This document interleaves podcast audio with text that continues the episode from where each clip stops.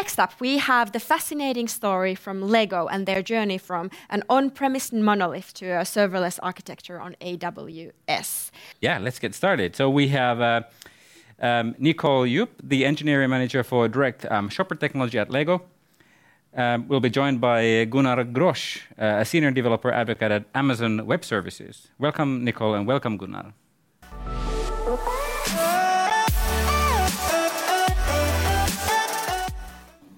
Hi, everyone, and welcome to the evolution of Lego.com to serverless and beyond.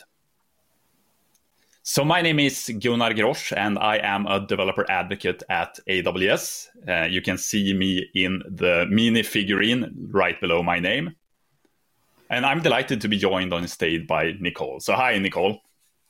Hey Gunnar. So I'm Nicole Yip. I'm an engineering manager at the Lego Group and I'm in the Direct Shopper Technology team. And I chose a little rocket man for my minifigure. So we have a lot to cover uh, in this session, and Nicole will talk us through the journey of how Lego.com went serverless and the learnings that they've had. And along the way, I'll chip in with some context as to what a serverless first strategy entails.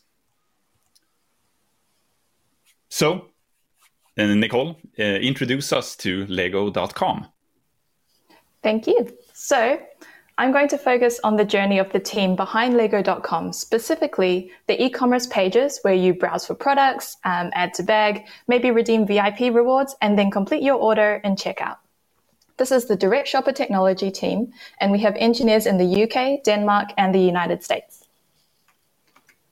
Our main challenge is very typical to the world of e-commerce. The traffic patterns are extremely spiky. Regular product, product launches and sales events drive large numbers of people to our site at very specific points in time. This diagram shows our typical traffic pattern on one of our busiest sales days. And the problem is every year, those spikes keep getting taller. The number of visitors to our site keeps growing.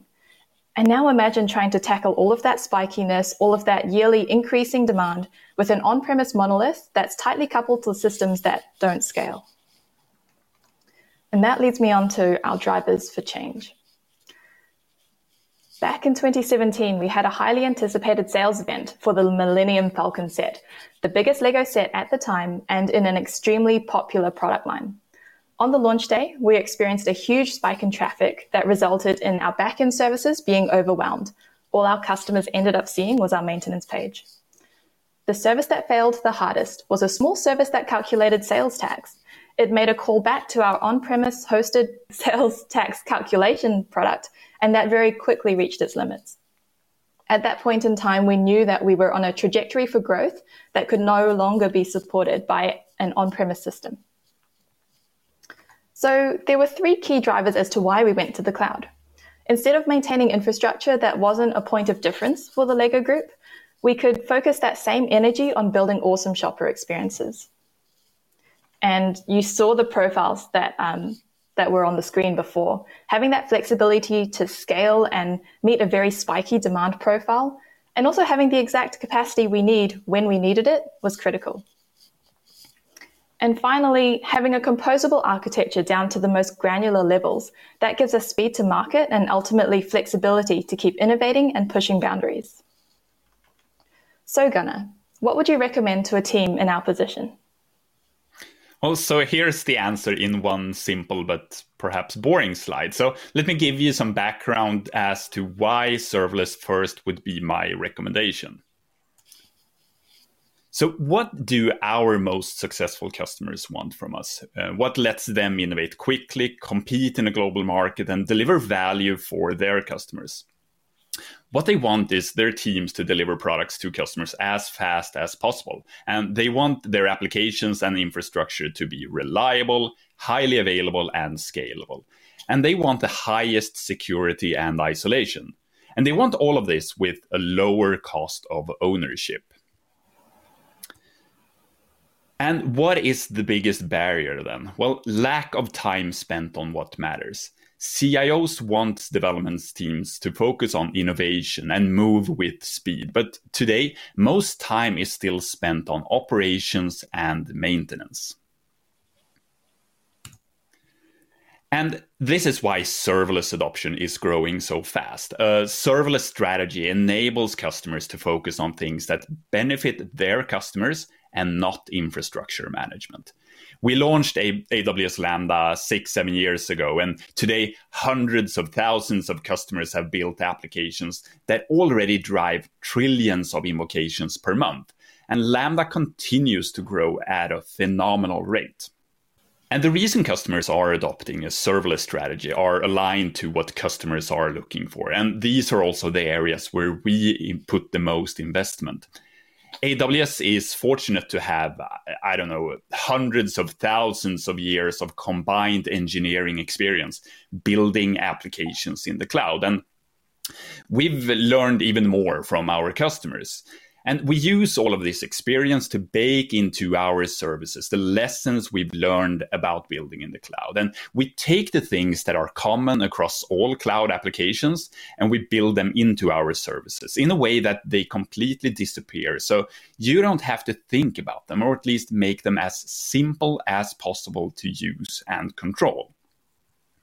And there are four key areas where we are always innovating to try to provide those simple yet powerful capabilities. Uh, agility to help developers and operators move fast, and performance to support as many different workloads as possible. And low costs, of course, that follows your usage. And built in, continuously improving security. So we at AWS invest in those area, areas because we know we are helping our customers. And one thing that is common across serverless applications is that they follow the design ideas of the internet and the web, small pieces loosely joined.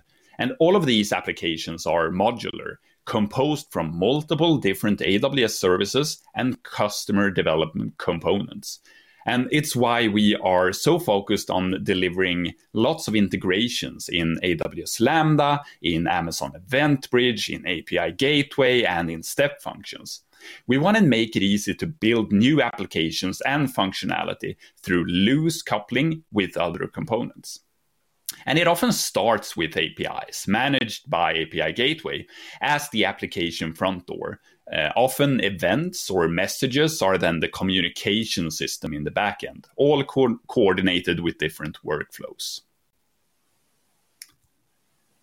And while many customers associate serverless with Lambda, there are actually serverless services at all layers of the stack. And while Lambda offers many key advantages for our customers, it's really when all of these other components surround Lambda that we start, start to see much bigger benefits.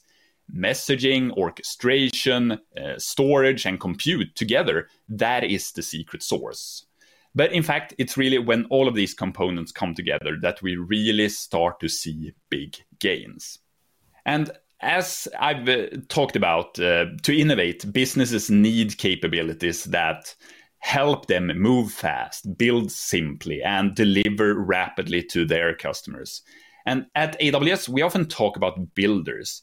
Uh, and we see both developers and operators as the critical builders in a serverless first strategy many of our new capabilities, such as Lambda extensions and VPC access controls, they were built specifically for cloud op- cloud operators. And many times, operators are the first to adopt Lambda because of how Lambda simplifies IT automation. And features like larger Lambda functions and synchronous express workflows, they were built to help developers build faster. And these roles, they are changing as customers move to the cloud. And our goal is to build these capabilities so they help both operators and developers be successful as their responsibilities change. And I think what is particularly interesting is the collaboration between operators and developers, how they work together to build and operate modern cloud native application as builders. And one of the most important ways that we ensure safety and security is through what we call guardrails. So let's look at the philosophical approaches to modern operations. One is the free for all, and the other is the central control. No one actually considers the free for all approach to operations or security, but it is a good illustration of the two extremes available at a philosophical level fast chaos or slow order. And you can let developers do whatever they want, and they will indeed release very fast. But you'll also probably release bad code, uh, reduce application reliability, or might even get into legal trouble. And on the opposite end, and in a more realistic scenario, we see customers managing operations centrally. They take control of the release pipeline, the process of provisioning resources, securing applications, and troubleshooting. And this is much lower risk, but it's also a lot slower due to dependencies and time lags. At AWS, we don't really want to give in to the tyranny of or. We want it both ways, fast and safe. And this is why we use the concept of guardrails. For most customers, the process of adopting a serverless strategy is incremental. And uh, in fact, we've observed a pattern. And we refer to this as the organic adoption pattern because it is grassroots and it tends to occur without any outside influence. And basically, it starts with developers who discover that Lambda can help them automate basic IT processes. They use it for small projects like cron jobs, projects that can start and complete without permissions. And then they start wondering what else can they apply this principle to? And data transformation is one of the next common projects. Um, this is higher profile, and so we start seeing the involvement of directors and leadership.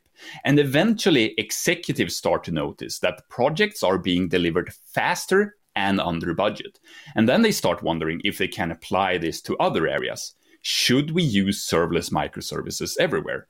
And at this point, usually the CTO has all of a sudden taken notice, and we're talking about how to apply a serverless model across the organization. So, our goal is to help you innovate. We think serverless is the way you can get to the market the fastest and with the lowest TCO. And we think about where and how to innovate. And we do it based on what will most help you innovate. We think serverless provides you with the most agility, enhanced now with, with Lambda extensions, as I mentioned, and OCI support, and also performance to meet a broad set of workloads, expanded with now 10 gigabyte large Lambda functions.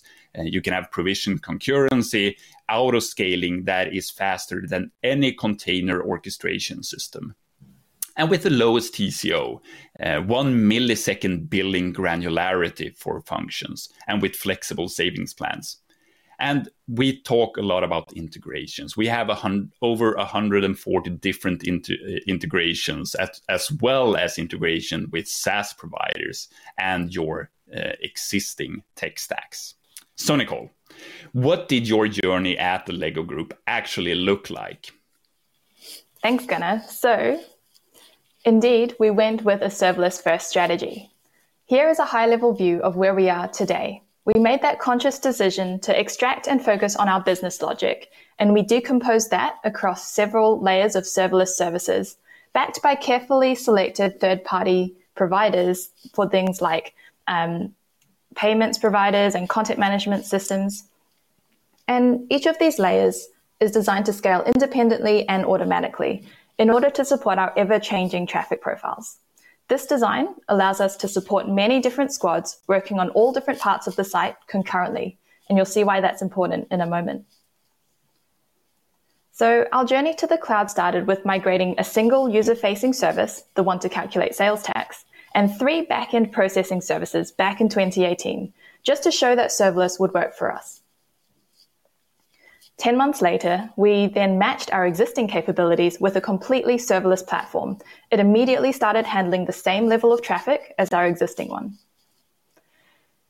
And then we immediately started exceeding those rates of transactions, the traffic, and setting new records every few months. And last year, we started off with an ambitious roadmap, a growing team, and a platform that was only a couple of months old. And then the question became could we deliver that ambitious roadmap with twice the number of engineers, all onboarded remotely, and keep this brand new platform stable while handling high season levels of traffic throughout the year? The answer was yes. And not only have we doubled the number of services in our platform, we've done so whilst handling increasingly busy sales launches, each with higher traffic and transaction processing rates than the last. So there are two clear phases here. First, we ran quickly to decompose our monolith into serverless services. This is when we leveled up in the world of serverless. We built up architecture patterns and started evolving serverless development practices within our team. And then we started to mature and take advantage of this replatforming. We focused on the supporting systems for deployments, monitoring, alerting, all while still building out features at the same pace. Now, to give you some numbers around the growth that we experienced in the past year and a half, we now have three times the number of engineers in the team, organized into nine cross functional product based squads.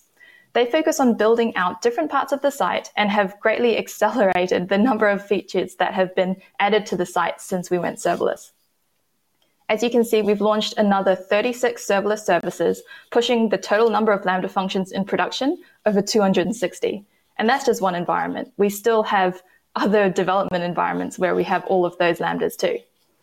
So this means that we're getting into that territory of how do you keep legacy serverless services up to date as well as supporting the rapid creation of new serverless services being launched onto the site every few weeks. To handle all of that growth and keep the platform stable, we've learned a lot along the way.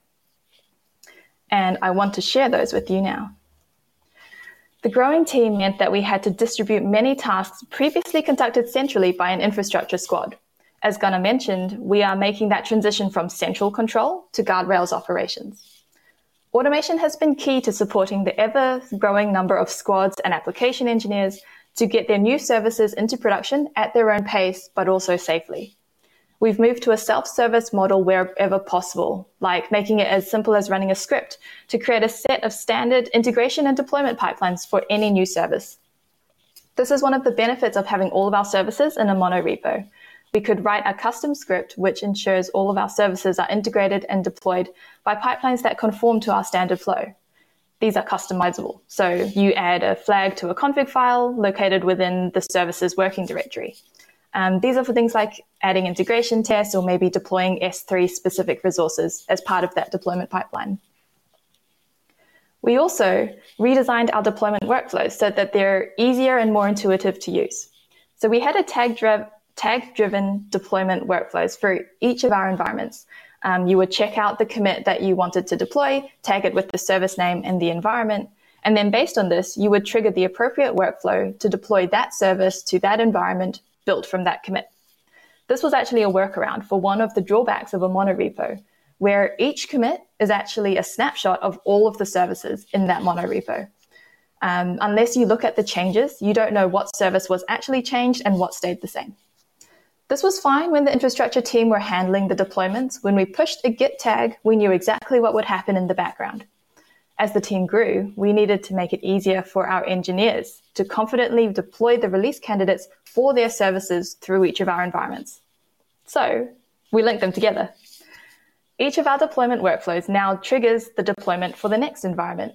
That sits at a hold step until the engineer is ready to commence our engineers now interact with deployments in the deployment tool itself and have the context that that entails. They know the commit on the screen is going to be used to build the service on the screen and deploy it to the environment shown on the screen.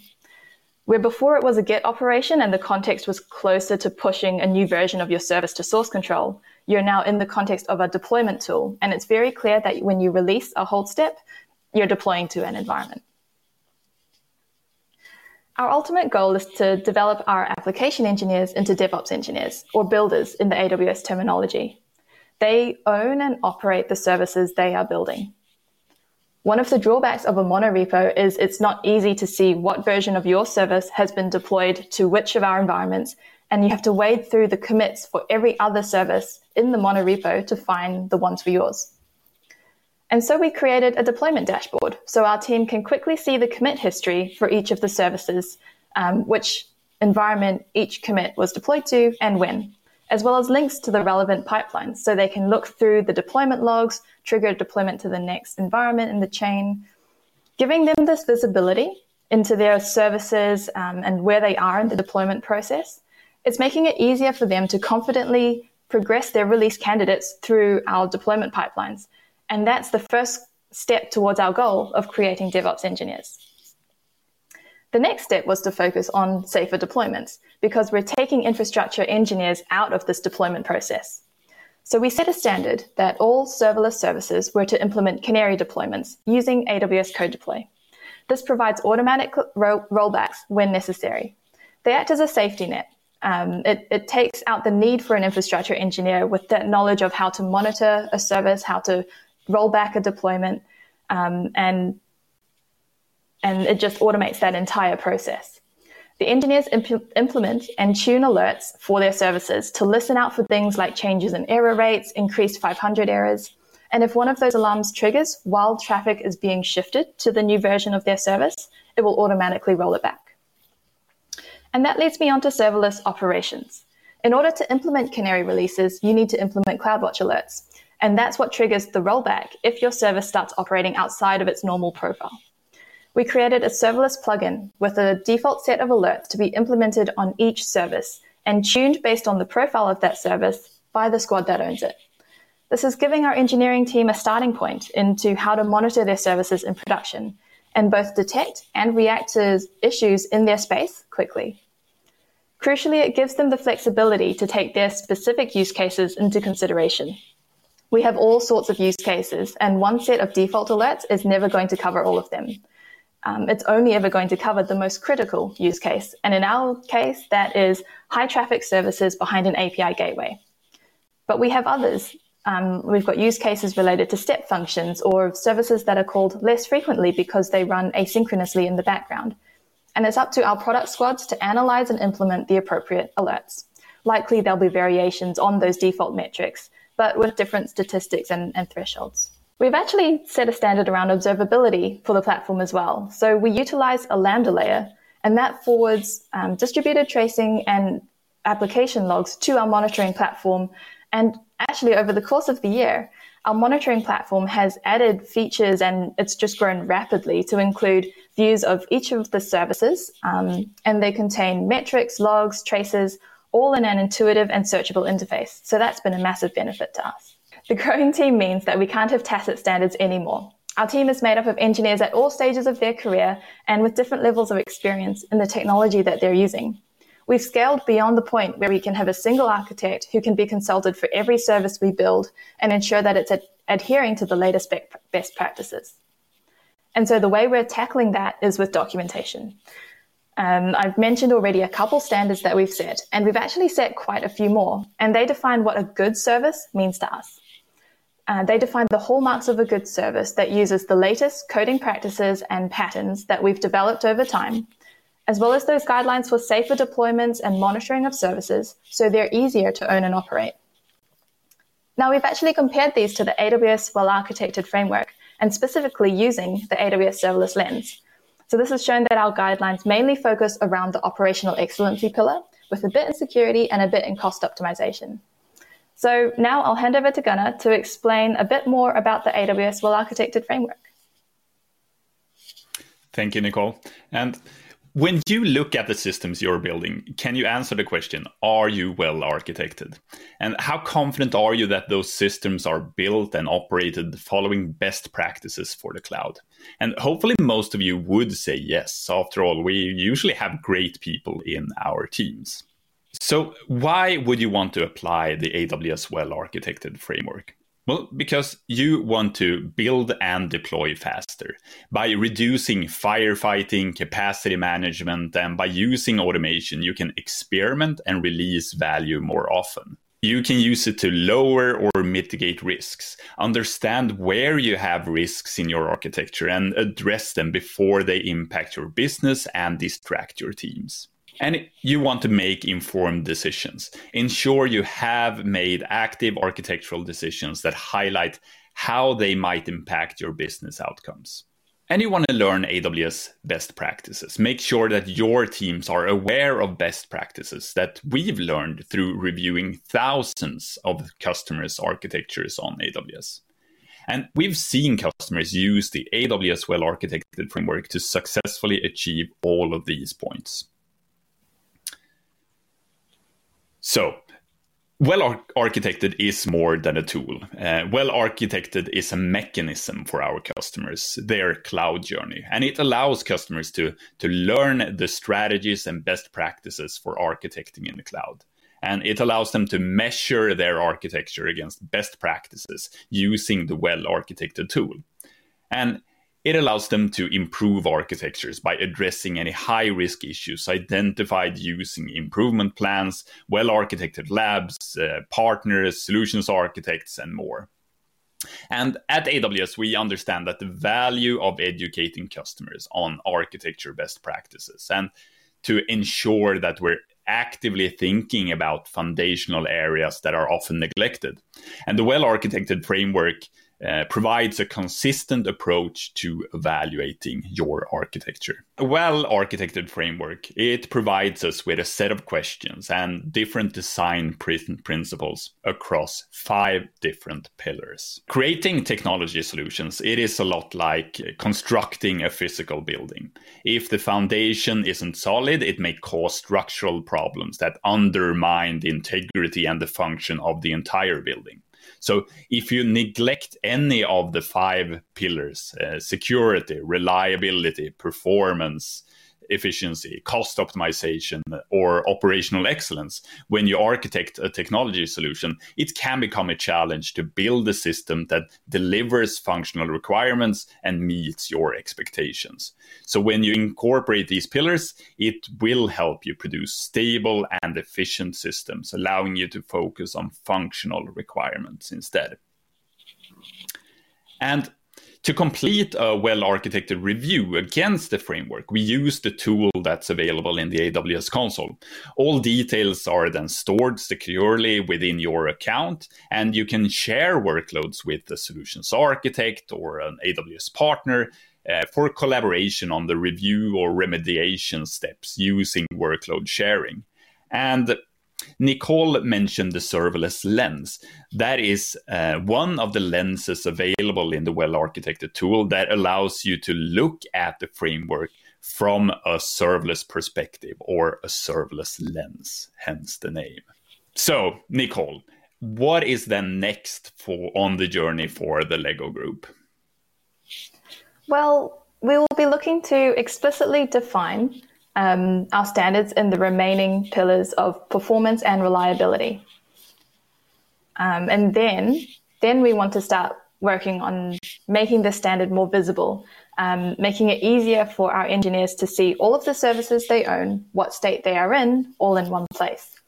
In order to drive the engagement in the, the ownership of our services, we're thinking we can start assigning a score um, based on our serverless standards, and then bringing those together in a leaderboard just to add in that competitive element um, and, and highlight service ownership as a point of pride within the team. I think gamification of our serverless ownership will be the key to getting our engineers to fully engage in becoming DevOps engineers and get all of our services to a place where they're easy to own and operate. And then uh, we want to start playing with the next levels of serverless operations. One thing on our roadmap is chaos engineering as part of the reliability pillar. And we want to enable our team to really break apart the services and test out those failure cases for maybe an entire third party vendor. This will enable us to craft our shopper experiences to still be awesome, even if part of the platform disappears for a bit.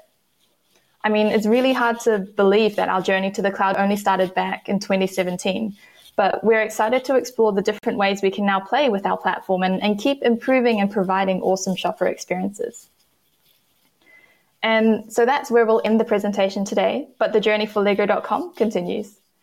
Um, I think we'll move to a Q&A now, and if you have any further questions or comments, feel free to reach out to us on Twitter or LinkedIn. Thank you very much. Thank you so much, Nicole and Gunnar. I bet there are a lot of members in the audience who had this dream profession of being a Lego engineer when they grow up. And now there's probably even more people who have the dream of being a Lego DevOps engineer when they grow up. Uh, mm, I'm going to get started with the questions. There's a ton of them uh, over there. But coming from a physical product uh, organization, you don't deploy new Legos five times a day. Uh, did the sort of mentality and culture around software engineering specifically change a lot? And was there any kind of uh, clash with the existing product engineering um, like side of the organization? Well, I think one of the benefits of the way that the Lego Group is structured is we're allowed, we're, we're given a lot of freedom in terms of choosing our ways of working. Um, there's a big push towards agile, um, agile management strategies and and all of that. And so, being able to start up in our own product area and and really build out the team the way that we needed to in order to move quickly and and really make that transition into becoming a digital organization, um, the we're able to really run alongside the existing product organization. So, yeah. Beautiful. There was also a suggestion that for the next talk you to do, uh, Lego should have an AWS data center set made of Lego. So just for the future. Challenge accepted. Yeah. you had a question. I, I do quite a bit, but before I go to a question, I'd like to highlight the unique opportunity for the audience to do some live testing on the lego.com um, on April the 1st, because yesterday I learned that Lego announced this uh, one described as the most complex flying machine ever built, which is the NASA's Discovery shuttle and the Hubble telescope, which will go on sale on the April 1st. Uh, and I believe it's not an April Fool's joke because there was a follow up on the then later about the pictures taken by Hubble telescope to also featured in Lego set. So uh, just pay notes on that. The first question: Can you explain a bit more about your decision to go with monorepo? Because I don't think there was a, a specific mention about motivation behind that. Yeah, so we when you start up a new um, a new project, you make that you've got a couple decisions to make right at the start. Do you have uh, micro repos where all of your services are in their own repository, or do you go for a mono repo where you have everything located in one area? And we went for a mono repo, and some of the benefits that we've found is that um, our engineers are now not, we don't have those uh, barriers between working on different services, different parts of the site. So we want our engineers to have that freedom to be able to raise a PR and change another part of, of the site if they see something is wrong. So we're trying to build up that engineering culture of you know you see something wrong you fix it. You you see something that's interesting you you get involved. You you pick up a ticket and and you make a change. So our engineers can work in our pipelines. They can work in the services that they work on. Um, and yeah i think we've seen a lot of benefits from going with a monorepo thank you there's a question for Gunnar on how does AWS support chaos engineering? And can you talk a little bit about your future together with that? Yes, I love that question. Um, as a former chaos engineer, um, we do it in several different ways, and and the most recent way I'd say is that we at reInvent uh, last time we announced a managed service for chaos engineering, AWS Fault Injection Simulator. Uh, and that was now generally available last week. So it's um, available for everyone to start using. So you're able to then create your experiments and do chaos engineering experiments on your AWS environment straight from the AWS console. And there's a question about a big fire in a server building in France last week, and there was a lot of customers who lost data. And how are you handling these kinds of public and possible disasters at AWS? And uh, any words on, on that incident or more broadly? I can't really comment yeah. on that specific incident, of course, but um, every time we build a, a, new region and new availability zones, and the possibility for disaster is always part of the planning to be able to avoid that type of disasters. So let me um, repeat the, the previous question about um, testing um, test dependencies. So end-to-end testing versus contract testing for APIs and, messaging dependencies. How how would you and what kind of tooling you would be using for that? Yeah, we, we use testing frameworks to test both at the um, at the integration level for our services, so um, testing that API contract level, and then as we deploy through the pipeline into our non-production environments, staging and, and into production, we do have end-to-end testing where we use where we test end-to-end user flows and expected journeys as we deploy. Um, you might you might be able to see some of our other talks to get more information on the specific frameworks we use. And uh, you are going Feel to... free to mention frameworks, Nicole. Oh, I can. okay. Oh yeah, for sure. Um, yeah, well, well, we use the Cypress framework and we also use Jest. So Cypress is for our end-to-end testing, where we are testing those um, user journeys through our site, um, and then we use Jest for our integration tests, and, and that's really at the at the services level. And maybe a question for you both. There's a bunch of questions on the financials. Uh, have you seen any kind of sort of financial benefit in moving into this kind of architecture? I mean, I, I can start with this. So, um, as you saw, we've every single year, every few months, we've been having record sales events. So, the benefits that we're seeing is that we can actually handle those sales events. and it's always hard to predict the future, but um, staying on the current track that we were, uh, we're not sure if we would have achieved those goals as fast as we have been seeing them. Absolutely. This is this is interesting point, uh, and I want to refer back to our earlier conversation between the total cost of ownership, which is basically how can I deliver the service on a lower cost level. But then what you are saying is how do we, as a as an organization, enable every one of us to do better on the whole. So it goes back to a much much higher business metric than than managing the cost. It's enabling company to grow and get to their strategic objectives, which is a fantastic comment there. We are coming to the end of the time, and we would still have a lot and lots of questions, but it doesn't prevent people from uh, uh, from uh, adding them into the chat. And I hope that both of you have a little chance to stay a little later and take those that conversation in the chat. Um, but thank you for your presentation and thank you uh, for answering the questions. And good to have you back, Nicole, after you had to step out for a moment. Thank you very much. And I love your creation, by the way. Thank you. and one last um, comment. Uh, there in the resources section in the devopsconference.com website, there is a DevOps Cloud Guide. If you want to get into a general level uh, or a deeper on this these topics, so you can go and check it out. It's available for download for everybody. You can find it if you go to the website and go to the resources section. Beautiful. So, Thank you, Nicole. Thank you, Gunnar.